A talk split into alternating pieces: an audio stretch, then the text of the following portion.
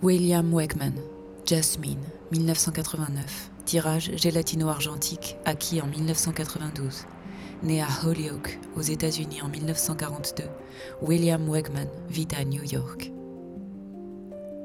La carrière de William Wegman, artiste, conceptuel, peintre et dessinateur, connaît un tournant inédit à l'arrivée dans sa vie en 1970 d'un braque de Weimar, un chien qu'il surnomme Man Ray. Dès lors, la photographie prend pour lui une place prépondérante au travers d'innombrables portraits et scénettes où l'animal devient son modèle et son fidèle collaborateur.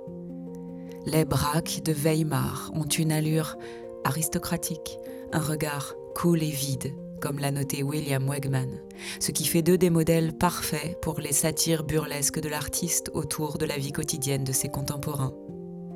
Wegman développe alors une œuvre unique, scénographiant des actions et des situations absurdes où la figure centrale du chien nous renvoie à un questionnement sur la vanité de la condition humaine. Man Ray décédera en 1982 alors qu'il vient d'être nommé homme de l'année dans le fameux magazine américain Village Voice. William Wegman attendra 4 ans pour le remplacer par Fay Ray, qui posera elle aussi pour lui, comme dans cette image où elle adopte une de ces positions périlleuses et spectaculaires qui feront d'elle une star. Pascal Howell.